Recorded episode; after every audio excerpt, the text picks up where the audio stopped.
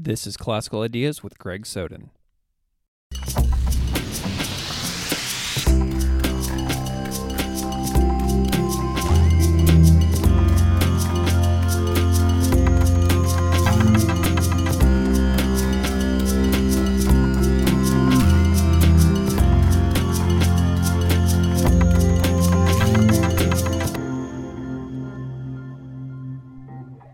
Welcome to Classical Ideas.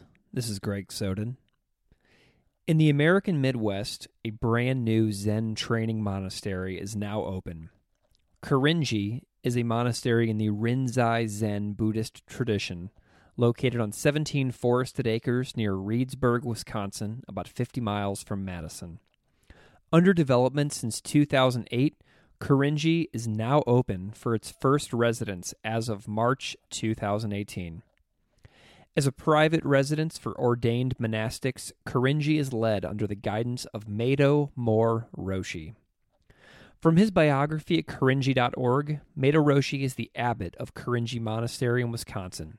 He studied under three Rinzai Zen masters, Tenzan Toyoda Rakoji, under whom he also endured training in traditional martial arts, Dogen Hosokawa Roshi, and Sozan Miller Roshi.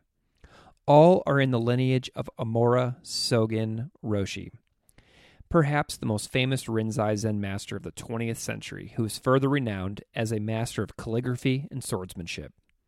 In 2008, Meido Roshi received Inka Shomei, or Mind Seal, designating him an 86th generation Zen Dharma heir and a 48th generation holder of the lineage descended from Rinzai. Like many of the teachers in this lineage, his instruction stresses the embodied nature of Zen realization, often making use of physical culture and fine arts as complementary disciplines. In particular, he has stressed instruction of the internal energetic practices transmitted in Rinzai Zen. Meido Roshi's book, The Rinzai Zen Way A Guide to Practice, is out from Shambhala Publications in March 2018. The focus of our conversation is his book, and I highly recommend picking up a copy. It's incredibly accessible to anyone, even if you've never read a book about Zen in your life. As a very special inclusion in this episode, the abbot graciously performed the Four Great Vows, a chant recited during Zen practice at the end of this conversation. It is a very special piece of this episode, and I hope you listen to the end to hear it. For more information, you should visit korinji.org. That's K O R I N J I dot org for more information or to contact the monastery. Without further delay, here is my conversation with Meido Moore Roshi.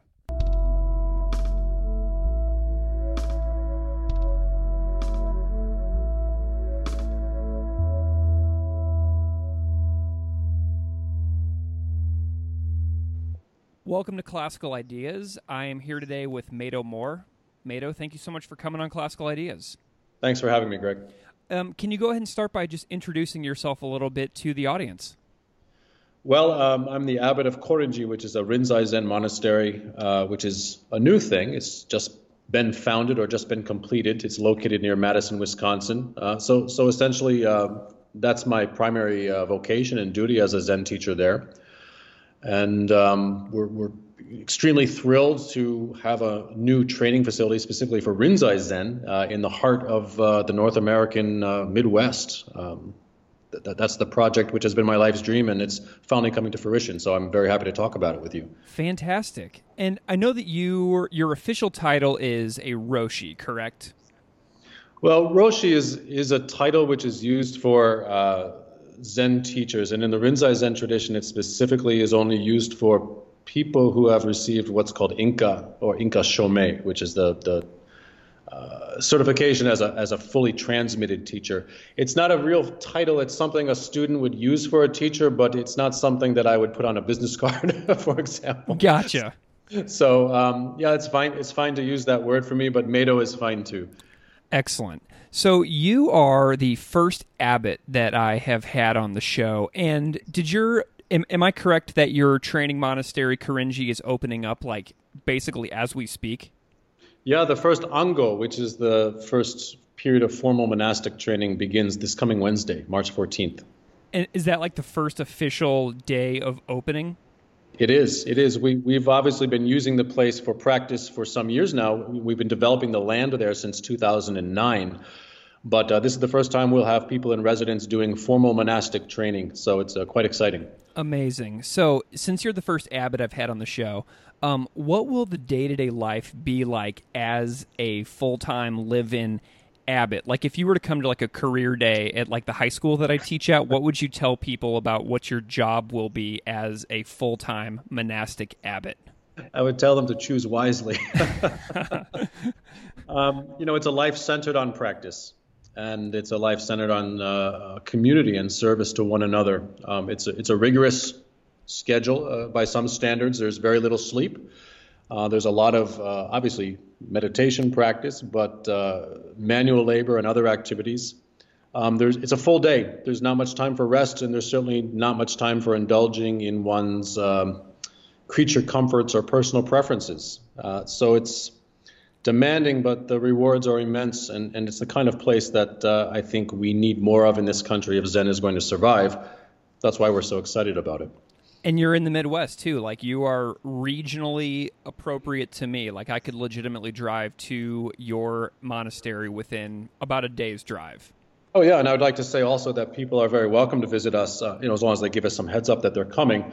It's a private residence for monastics, and, and it, it's what's called uh, a senmon dojo or a sodo, which is specifically a rigorous training monastery where folks who are interested in ordination can train and receive that. But that being said, uh, we want it, we t- intend it to be open to anyone. And if someone wanted to come just for a day or a weekend to practice with us, as long as they let us know, uh, certainly anyone's welcome. Fantastic. So, how many full time students will you have as Korinji gets going off the ground as a full time live in center? When we designed it, uh, we set it up to be able to handle about six full time residents in addition to myself as the abbot. And uh, I believe this year we're going to have that full uh, contingent of six folks. Um, right now we have four committed uh, to be there with me initially starting this week. We have a woman coming from Japan in April, and then another gentleman coming from uh, Vancouver uh, in the summer. So I think by the summertime we'll have our full six. Excellent. Do you recruit people, or do you just kind of wait for people to appear? Like, how does this work? Yeah, I try to discourage people rather than recruit them. Yeah. But we simply mention on our website that uh, we offer this kind of training, and someone who wants to commit to residence there can apply. And uh, you know, I think most people who apply have no idea what they're asking for or what they're getting into because most people here don't have experience of that kind of training. But um, I would say most of the people who have applied have been quite sincere and, and uh, are, are ready to benefit from it. So I've been very pleased with the quality of the people who have shown interest. Excellent. How um, how often do you turn applicants away? Or, or, or I mean, like people who want to study with you. Like, how often do you um, turn away a potential student? I wouldn't say that I turn anyone away. My job is not to discourage anyone, but to try and find a practice of a type and a level which is appropriate for their conditions.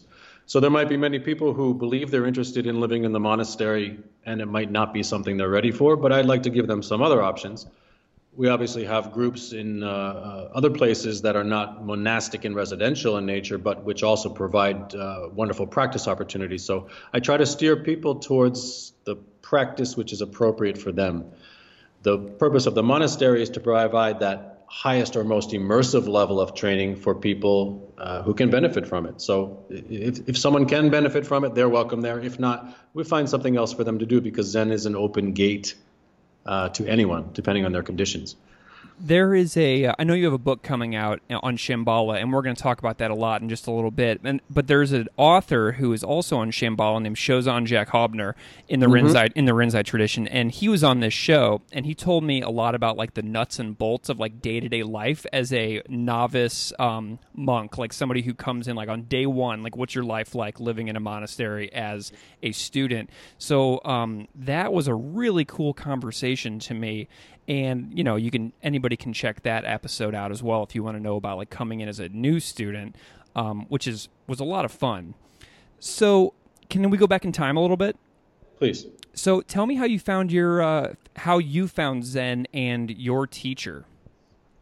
Well, I've had several Zen teachers actually, but they're all in the same lineage. So, so really, I can talk about the first one, I suppose. Um, my interest in Buddhism, Buddhist practice in general, was from a very young age. I don't really understand the origin of it, but uh, by the time I was in high school, I knew I wanted to pursue that. Uh, I did a religious studies uh, bachelor's at Rutgers University uh, with an emphasis on East Asian uh, traditions, and I ended up going to India my junior year. Um, Antioch University uh, in Ohio and I believe they still run it, has a wonderful Buddhist studies program in Bodh Gaya, India.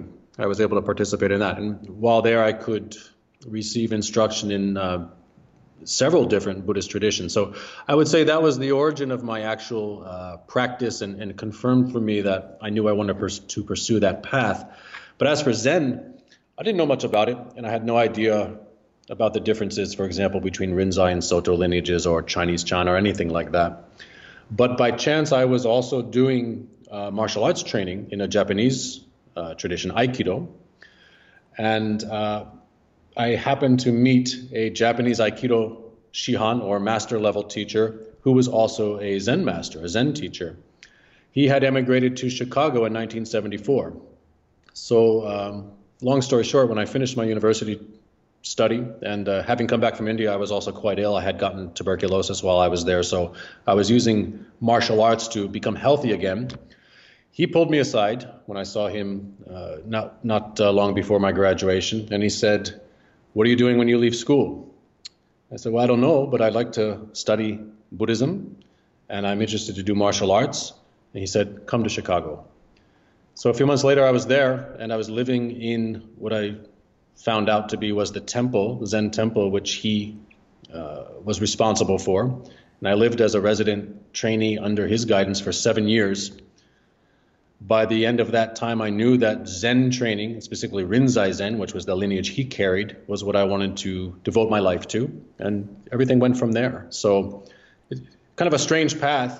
Um, I, my experience of that uh, what leads me to advise people who are interested in this kind of practice to not focus on the lineage or the style that they think they might be interested in, but rather just to find the teacher or the person that they have some affinity or click with. That's what I had with this gentleman. Um, he was really, I guess, what you would call my root teacher or heart teacher, as some traditions might say. Just so happened that he was a Rinzai Zen teacher, so that's why I followed Rinzai Zen because that's what my teacher did. Is is that who you received your Inka from? No, actually not. He passed away, unfortunately. oh, goodness. 50. Yeah, he, he died quite young. Um, under his guidance, I trained in Zen and martial arts, and he also directed me to begin sanzen, which is the formal koan study under another teacher, Hosokawa Roshi, uh, in, connected to the same lineage. So I began training with him and did most of my training uh, in terms of the koan curriculum under him. And then finally, I finished my training under one of his successors, Sozan Roshi, who is still active in Chicago. Excellent. So I know you did all your training in Chicago, and yes. but where are you originally from? New Jersey. Excellent. Okay, cool. That explains the Rutgers connection. Um, exactly. So you have. So I've been. Re- I read your book, and I absolutely love it because it's so accessible to all levels of people. I feel you have a great reverence for teachers in your book, and you reference repeatedly that practicing with a reputable teacher is really important, and that mm-hmm. solitary practice is, while it can be good and useful, it's also incomplete. So, why is it so important to have a teacher in Zen as opposed to studying alone? Why is it important to have a teacher in anything? True. You know, it's it's there are some things which, by their very nature, it's difficult, if not impossible, to really learn uh, depending on one's own devices. Zen, in particular, because the practice requires us to see through and, and uh, begin to work with our own obstructions and delusions, um, the, the, very nature of that means that we are among the most ill equipped of anyone to decide what type of practice we should be doing. You know, most of us would practice according to our own preferences, our own patterns and obstructions, rather than in a manner which is actually appropriate to our condition. So, the teacher's job, first and foremost, is to prescribe the, the, the actual format of the path which best fits us. And oftentimes that path is not going to be what's comfortable for us or what we would choose for ourselves. So, for that reason alone, I think it's indispensable. Of course, in Zen, we also have this uh, uh, idea that uh, transmission or receiving the teachings from another person uh, is really uh, central to the, to the, the, the, tradition. Um, this is not just in the sense of being certified by someone else or uh, you know having things explained to us by someone else, but there's a subtle or an energetic, a vibrational uh, uh, transmission or connection that happens only between two human beings.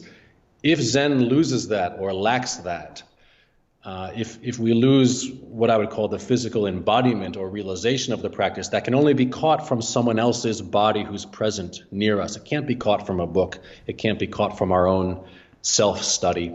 If we lose that, then Zen, Zen loses its vitality and it loses its, its power to transform us. So it's, I wouldn't say that um, studying under teacher is preferred in Zen. I would say it's absolutely essential. And if there is a Zen study that eschews teachers or dispenses with that connection with a mentor, it's no longer a genuine Zen. Understand. Um, how many students have you connected with? Like, have you been able to give transmission to any students under your own tutelage? No, not yet. Um, it's certainly a duty or a responsibility of someone in my position to do that before I die. The traditional saying is that we should, those of us who are uh, teachers uh, trying to train successors, should be able to find a qualified human being or at least half a human being to yeah. which to transmit our lineage.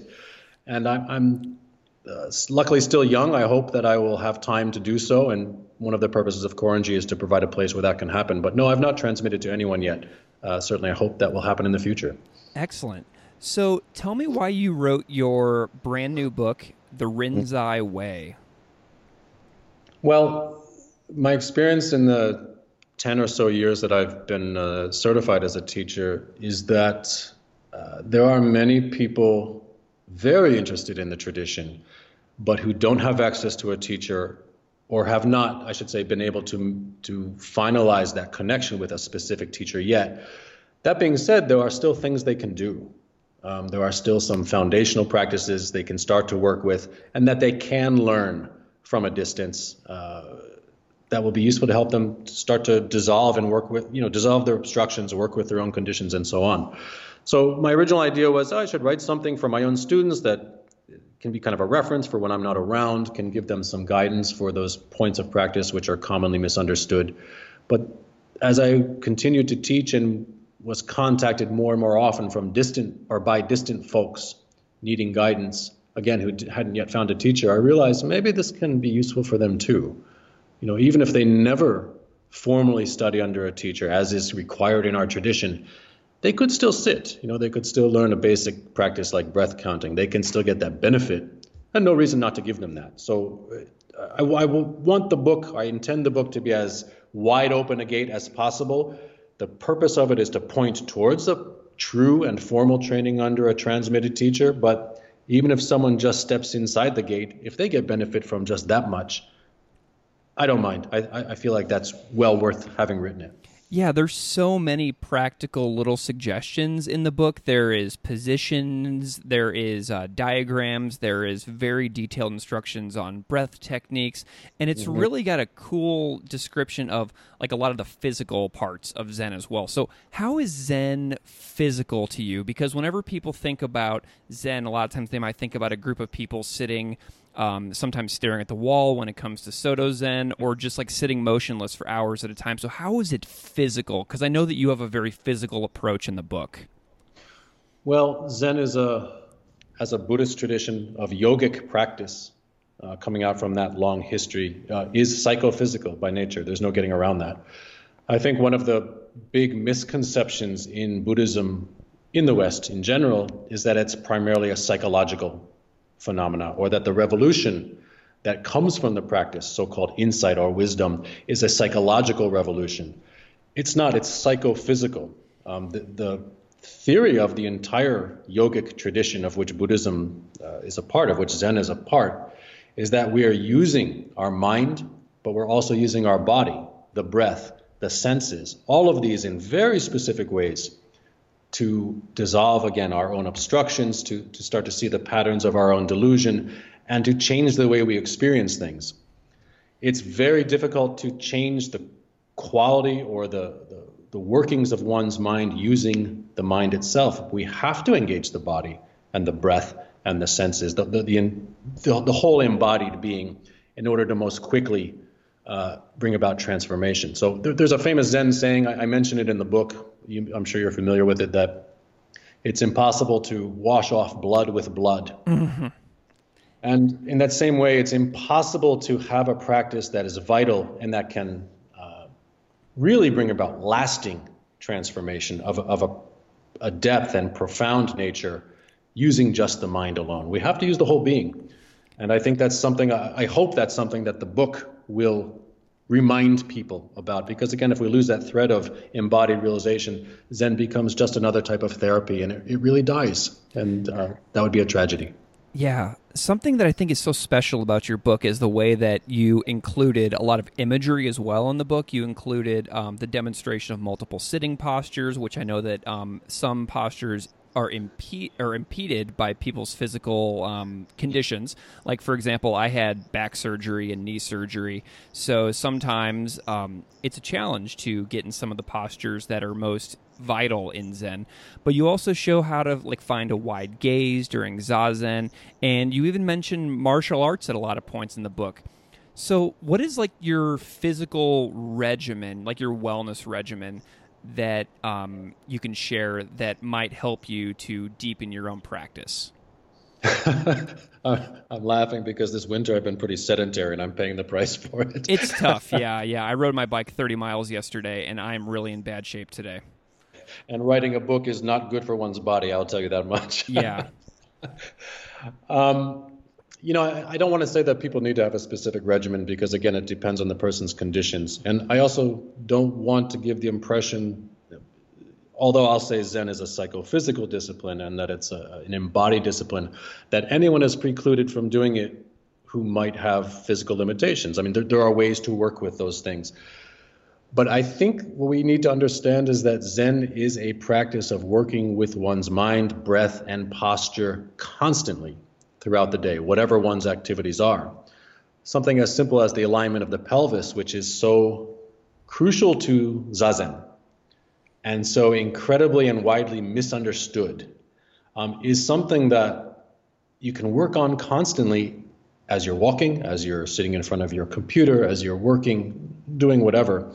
The idea that our bodies are part of this uh, laboratory of practice and study and should be encompassed within it. And we should become aware of how we stand, how we use our eyes, how we uh, walk through space, what we're experiencing as we do so. That's the real Zen training. All of that is practice. It's not just sitting. Uh, so, uh, to sum up again, I wouldn't say someone needs a particular fitness regimen or anything like that. But what people need to do is get in their bodies and start to understand that the body is the vehicle of practice and that constantly refining the breath and the posture it's not a supplement to zen practice. It is what zen practice is. That understanding of practice the, the embodied or physical reality of practice i think is a thread that's lacking in a lot of western zen. And it's something that um, really needs to be brought out more again, I hope I hope the book can accomplish that. Sure, yeah. So you you keep mentioning the breath, and I think that the breath is one of the most taken for granted things in human life. We go through our lives. Do it right. oh, what? What'd you say? Uh, until you can't do it. exactly. Yeah. Until it feel until it hurts to do it, or until it is painful or something. So but we, we go through our lives and the body just breathes for us and we don't have to pay attention to it so often but I feel like we're kind of missing something if we don't pay attention to it. It's like the it's the vital essence of being alive. So is it sad to you that nobody seems to think about their breathing um, in their lives? Like, what does the breath mean to you as a symbol? Well, again, I, speaking from the standpoint of practice, um, the, we can say that the breath, in some sense, is a bridge between the mind and the body. Um, the, the breath, in terms of its depth, uh, the way it moves, the frequency, and so on, reveals much about our mental state and also reveals a lot about our physical state. if we learn to work with the breath, we can transform our mental and physical state. And um, likewise, if we ignore it, the breath is going to start to reflect our habitual patterns, which won't always be the most positive. So uh, it's such an incredibly powerful practice tool. And the oral instructions, um, specifically in the Rinzai lineage regarding how to use the breath within practice, are so incredibly important and foundational um, that, that to me, to do a Zen practice that doesn't acknowledge the breath or doesn't cultivate it in any way is really missing out on the, the, the, the core source of the practice power. Um, you know, it's like trying to drive a vehicle without gasoline. I don't know how one could do Zen training without at least becoming aware of the patterns of the breath and starting to work with them.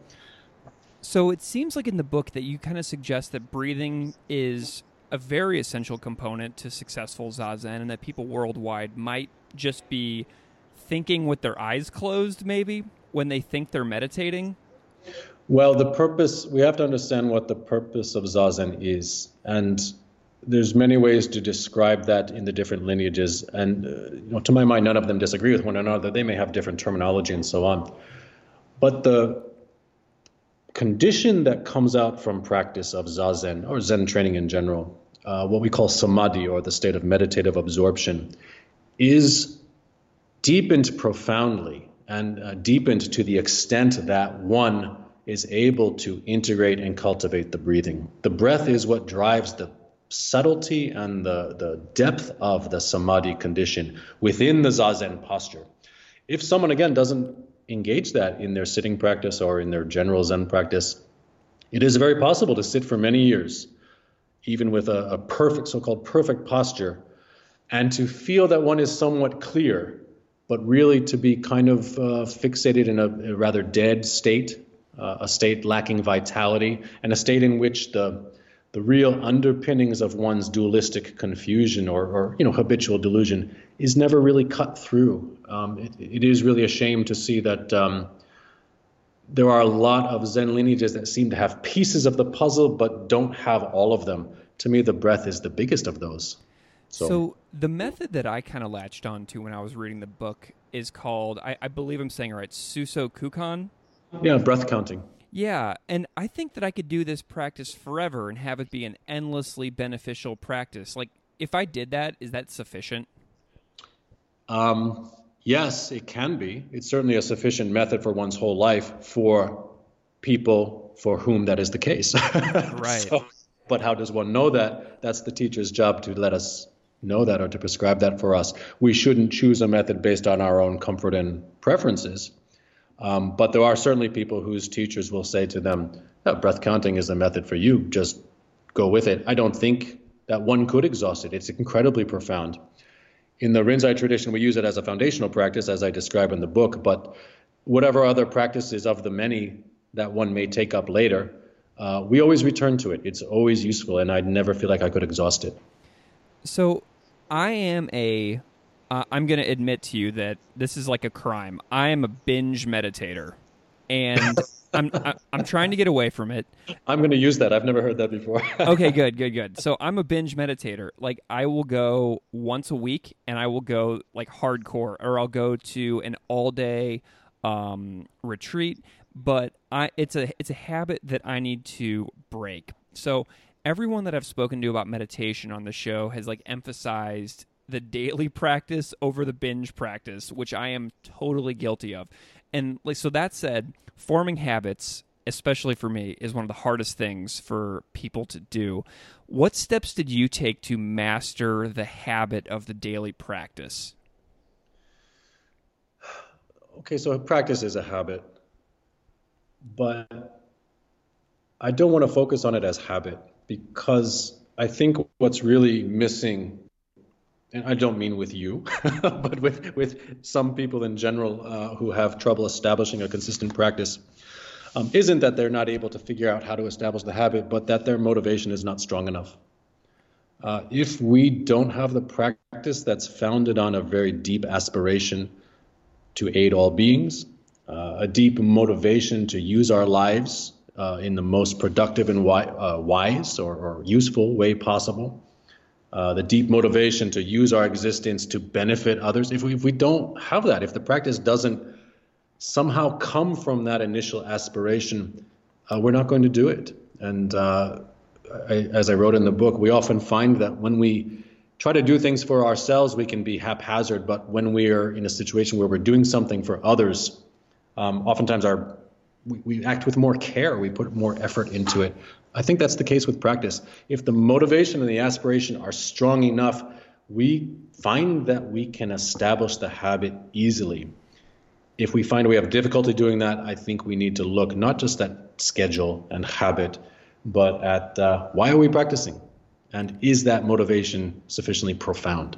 Yeah, and I'm so much better whenever there's a, whenever there are other people in the room as well. Like I feel like I can go for hours if I'm just well, that's with, because we get embarrassed. People. That's because we get embarrassed if other people see us stop or move. It's certainly helpful. yeah, definitely. Um, and one of the things I've been testing out lately is the Kekkafuza full lotus posture, mm-hmm. and it has been. And you wrote in the book that it is um, an unrivaled method, basically to progress. Yeah. And I agree. I didn't really understand it until I was successful doing like 15 to 20 minute Kekkafuza sits. Um, mm-hmm. Do you notice your students who sit in full lotus have easier breakthroughs or more, um, I, I, don't really know if I want to say enjoyable, but uh, productive um, experiences? Well, again, um, talking about zazen or seated meditation, um, in order for that unified condition we call samadhi to manifest, um, we have to use the body, the breath, the mind in, in particular ways. And while I can't exactly say why, I mean, I can talk about some traditional reasons that are given for it, but we've known for more than 2,500 years in this tradition that that posture has particular effects on the mind and body. It's a yogic asana. It takes a long time to master and practice, and one shouldn't be discouraged if it takes a long time. But it, it the way that it allows the unified samadhi condition to manifest, for whatever reasons, is, as I said, unrivaled. So um, th- we shouldn't be surprised that the things they've been telling us to do for centuries work. At the same time, I think we need to be compassionate with ourselves and patient with ourselves and understand that these are difficult postures that require as much mastery as any other any other yogic posture. So we, we take the time that we need to, to get there. And there's lots of uh, points along the way that or different postures along the way that we can use until we do get there. That's no problem. Excellent. So um, you've said the word a couple times. I think you said um, psychological and physical knots, right? Uh huh. So Zen, in your words, um, serves to sort of like untie the psychological and physical knots that our culture has tied us in. And you mentioned earlier that you feel like we need more of the centers like Korinji in today's society. So, how is our culture to you encouraging us to be tied up? Well, I mean, First of all, in terms of using the body and the mind and the senses in, in balanced and healthy ways, we're certainly not going in that direction, are we? Uh, you and I are sitting in chairs talking uh, through a screen. Yep. Um, and a lot of us spend too much of our days staring at screens and sitting in chairs. And that right there is going to have an impact on how we experience things. We have to recognize that. Uh, the way we use our senses, for example, we uh, indulge in overuse of focused vision in the modern era staring at screens, staring at phones, staring at books, text, and so on. That has an effect on how we experience things, and it's not how we were physically evolved to function. We, we were evolved to use uh, peripheral activation or sweeping vision much more uh, frequently than we do today. Those kind of concrete things, which we can acknowledge and work with, um, have a, have an effect. And I'm discouraged to see culture uh, or work life driving us towards a type of existence which is much less embodied and much more focused on subjective psychological states and and uh, the desire to validate our subjective impressions as as uh, de facto uh, important. Um, Zen is going a different direction than that. We have to start to see through our own subjective impressions and states and preferences and and get to the root of the fixation on a so-called I or me which is at the root of much of our delusion. So I, I don't think we have the problems we face now are different than have been faced in the past, but certainly things seem to have accelerated in a direction that has cut us off from being in our bodies, cut us off from being in nature and, and, and uh, feeling grounded on the earth. Uh, there's certainly rather profound challenges today that are greater than have been in the past. So, hmm. Yeah. Do you see? So you kind of see like the the the tightening of the knots as society speeds up. Do you kind of see that as like being their trajectory? Is it like the knots are becoming tighter as opposed to looser? You know, the Buddha said his teaching was against the stream of society, so perhaps it was always that way. Um, it does seem there are unique challenges today, though. Um, I will say this when it comes to something like Zen practice, I think there is a certain remedial understanding of how to use one's body and senses and breath. And just, just how to exist as a psychophysical being with two feet on the earth that maybe in the past uh, a student would already have, whereas today we have to teach people okay, this is how you walk. Yeah. this, is, this, is, how you breathe as a not as a Zen practitioner, but just as a normal human be, human being. Please use your diaphragm rather than your chest. We have to teach those things now mm-hmm. before we can get deeply into practice at all. So again, if whether or not that's driven by the culture or the, the, the direction of, of uh, human civilization at this point, I can't say for sure, but um, it certainly does seem to be a, a challenge greater than in the past. You know, one of the things that I think about whenever I think about these issues that you're just talking about is I spend all of my day in a normal American high school. Mm-hmm. And I feel like as I stand in the hallway and I look around, I feel like someday there's going to be a sort of revolution when so many people realize how much of their lives they have missed due to walking down the street or down the hallway with our faces buried in an electronic device. Mm-hmm. And I almost feel like there's going to be a backlash against that and like almost like a, a, a, a reclamation of real life. I don't know. Maybe I'm hopeful. What do you think? Uh, I I'm hopeful. we have to be. There will definitely be always be revolution and change. I can't say what direction it's going to go. Um, you know, obviously we have a lot of benefits right now too. Things like dentistry are great. Yeah. Uh, um, the ability to, from a Zen standpoint, you know, we don't have to take a hazardous sea voyage or caravan journey to travel to the distant temple of a master to learn. We can email a half dozen of them anytime we like. Exactly. So in terms of making connections and information exchange, uh, certainly wonderful, but we're we're losing a lot with that in terms of our embodied existence, and therefore also losing some of the seeds of what makes Zen practice so powerful. That's my concern. So, whenever we're like looking down or we're not looking out into the world, we're missing uh, vistas, basically large views. And one of your favorite quotes in the book is you wrote that you have stunning vistas that are revealed during the path of zazen and and zen. Um, so, what are some of your favorite stunning vistas that have been revealed to you on your path? Do you have like any favorite moments? I mean, one could talk about specific experiences, but that's not really my interest to do that. To me, the they're all variations on the same the same vista, and it's simply that the habitual way we have of seeing the universe, of, of uh, perceiving the world, which is that I'm in here and everything else is out there or I'm inside this this case of bone we call a skull behind these eyes, and everything else out there is not me. And everything else out there, which is not me, I therefore go about uh, judging and categorizing. I like this, I don't like that, I want to keep this, I'm going to push that away, and so on. That that fundamental way of splitting the universe into pieces we call dualistic seeing. Uh, the stunning vista of Zen is when we can transcend that, or when we can see in a way not bound by that. All the Zen experiences, we talk about Kensho or Satori or so called enlightenment, uh, all of the insight coming from the practice is just that. It's seeing from the standpoint not of a so called I or me. Uh, the more stunning that vista or experience might be is just simply tied to the depth or the profundity of that experience. Whenever I read that line in the book, I just thought of art and paintings, and it was just such an artful line, and I really appreciated it. Do you consider Zen to be almost sort of like a radical practice? I know you mentioned the Buddha's line earlier of being against the stream. Like, do you consider Zen to be sort of like a radical way of looking at the world today?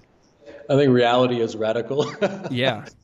and and any path which is going to um, help us to dissolve the sort of habits uh, you you called them uh, or or echoed the phrase I use the knots to untie the knots. I use that word to sort of refer to the Japanese jike, which means the karmic traces, or the, the, the karmic habituation and patterns which we all carry in our bodies and minds. Anything which causes us or helps us to be aware and to, to manifest the particular clarity which can cut through that stuff because that stuff is not something that most people uh, can, are working with and can see through. If we start to do that process, it becomes radical. It's, it is against the stream, but it's radical simply because it is real. And uh, waking up from a dream can seem radical, I suppose. Yeah. So, in the book, you um, you open up with each chapter with a quote with a disciple of Zen, and mm. there's one person that really drew my attention. And correct me if I say this incorrectly, but is it Hakuin? Hakuin. Yes. Yeah. So he's a master who sort of revitalized Rinzai in Japan, I think, and he organized what Rinzai looks like today. Why does he inspire you? Because I've never I've never talked about Hakuin on this show, and I'm curious if you can just say why he jumps out at you. Well, he was incredibly gifted, um, certainly a genius, and uh, one of those people who comes along that the cliche is to say about every 500 years, but approximately every 500 years in Zen, there seems to be one or a handful of people who come along at the right time in the right conditions who are able to inject new life into things. And he was one of those. Um, the way that our Rinzai Zen lineage, as it passed through Japan and was transmitted to the West, was able to survive is purely because of the vitality that he injected into it. And uh, in terms of organizing the practice uh, that we do today, he really brought all of his genius and energy to bear on looking at things like the koan practice, for example, very, very important practice which Rinzai Zen has refined to a high degree, and setting forth a, a sort of curriculum or path using that method, which has really turned out to be just incredibly, incredibly useful. So um, I would I would say from those two standpoints, in terms of the actual path of practice, Hakuin was quite uh, uh, an organizer and innovator, but really the vitality, the energetic vibration that that teacher had and was able to impart to his disciples, who then set about revitalizing the Rinzai lineage in Japan and, of course, into the West. Really unmatched. So um, we're still living off of his energy. Excellent. hopefully, by the time another 500 years goes by, someone else will pop up. Very good. Nice. Um, I've had another thing that I love about your book is the moment where you talked about Abrahamic religion and the fact that we do live in an overwhelmingly Abrahamic monotheistic society. And mm-hmm. I had a few Zen teachers on this show, and I thought of one in particular when I read that chapter. His name is Robert Kennedy. He is mm-hmm. a Zen Roshi. Um, under, I think he received his Inka from Bernie Glassman, and he's also a Jesuit priest. Mm-hmm. And when reading your chapter about Abrahamic religion and Zen, Kennedy jumped out because he's kind of like a special exemplar to me um, for how he's opened himself to multiple traditions and how both of his practices strengthen the other. So his Christianity strengthens his Zen, his Zen strengthens his Christianity. So in a mm-hmm. nation like the United States of largely Abrahamic religious practitioners, how do you envision sort of strengthening dialogue with the Abrahamic Westerners in your region? Mm-hmm. Well, I, I, think, as I said in that chapter, um, an important thing for us to do is to try to, to be in their shoes and, and to understand the, the standpoint of their faith and, and the underpinnings of uh, the belief system which they carry. I, I want to say outright that I'm not what I would call a universalist. Um, I think there is a trend in religious thought to uh, sort of say that the different tradition, uh, traditions equate to one another or that the highest realization or experience of each is the same. I don't believe that's necessarily the case.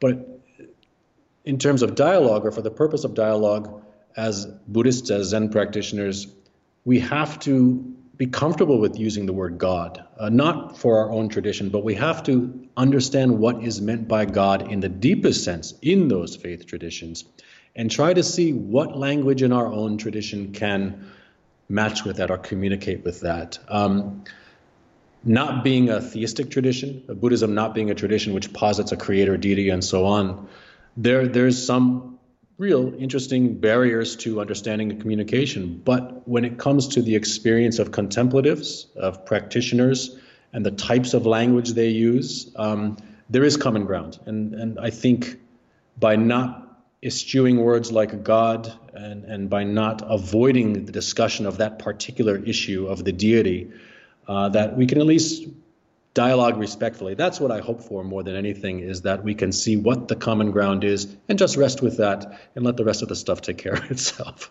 Excellent. So having that that knowledge of the context in which you're working, like you know, all of that is really relevant to where I live as well. So mm-hmm. what do you see the role of American Zen being in the future? Well, certainly our standpoint that comes out from the practice, the realization of transcending the so called I, um, directly manifests as compassionate action. So, in a society that seems to be increasingly geared towards selfish fulfillment and indulgence of, of individual preferences and pleasures and fixation on partisan views and so on, the, the, the basic, basic teaching of becoming one with the other or, or uh, acknowledging the lack of separation between so-called self and other and being able to uh, approach that other person's viewpoint with a compassionate attitude rather than a confrontational one. That's so basic but it's what buddhism can give to the west as much as anything. I hope zen can do that at the same time, uh, as I said, as, as a somewhat radical movement, which forces us to look at the most fundamental ways that we see and, per, and, and, perceive and interact in our environments, I hope that Zen can um, help us to continually destruct or deconstruct the sort of I fixation and the, the, the fixation of uh, self versus other, um, fixations of man versus environment, all of these dualistic divisions which we create in our heads. Um, Zen as a radical movement should be a voice for acknowledging those and trying to see beyond them.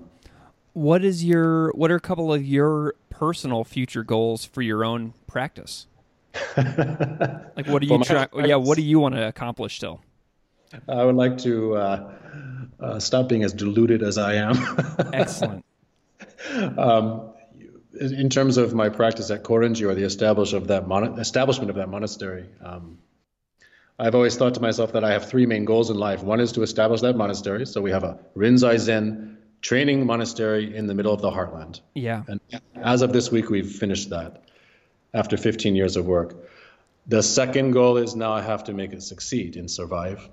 And the third goal is I have to find someone who can carry it on after I'm gone, whenever that may be. So the hard work is is really now just starting, and um, uh, I hope that all of three, though, three of those goals can be accomplished before I pass on. That's my work now for the next however many years I'm around. So, what's your uh, website? Where can people find you? Uh, Korinji.org. K O R I N J I.org. So, Roshi, I'm hoping that we can close with a chant because uh, in the book, I loved how you called the chanting almost like an art form. Um, I had Shozan Jack Haubner do the Heart Sutra, and I'm wondering if you can do the Four Great Vows chant, and then after you're done, maybe talk about what it means a little bit, um, just in sort of translation. Sure, no problem. Thank you.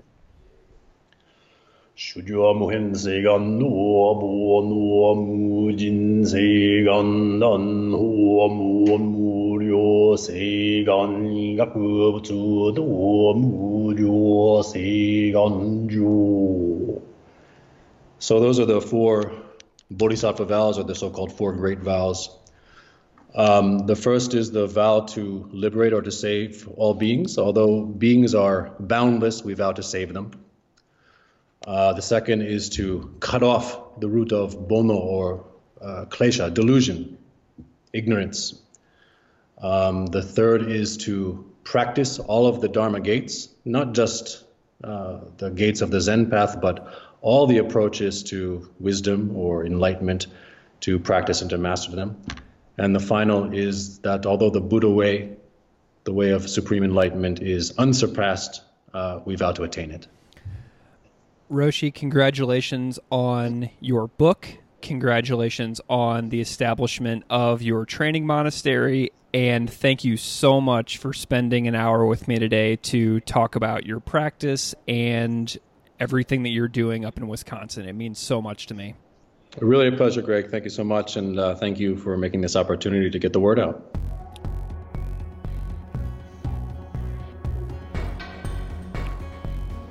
Classical Ideas is produced by me, Greg Soden.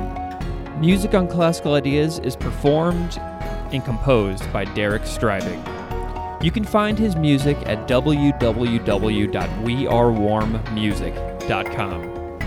If you would like to support this show, please subscribe or leaving a rating in iTunes, Stitcher, iHeartRadio, or anywhere you get your podcasts. Thanks for listening.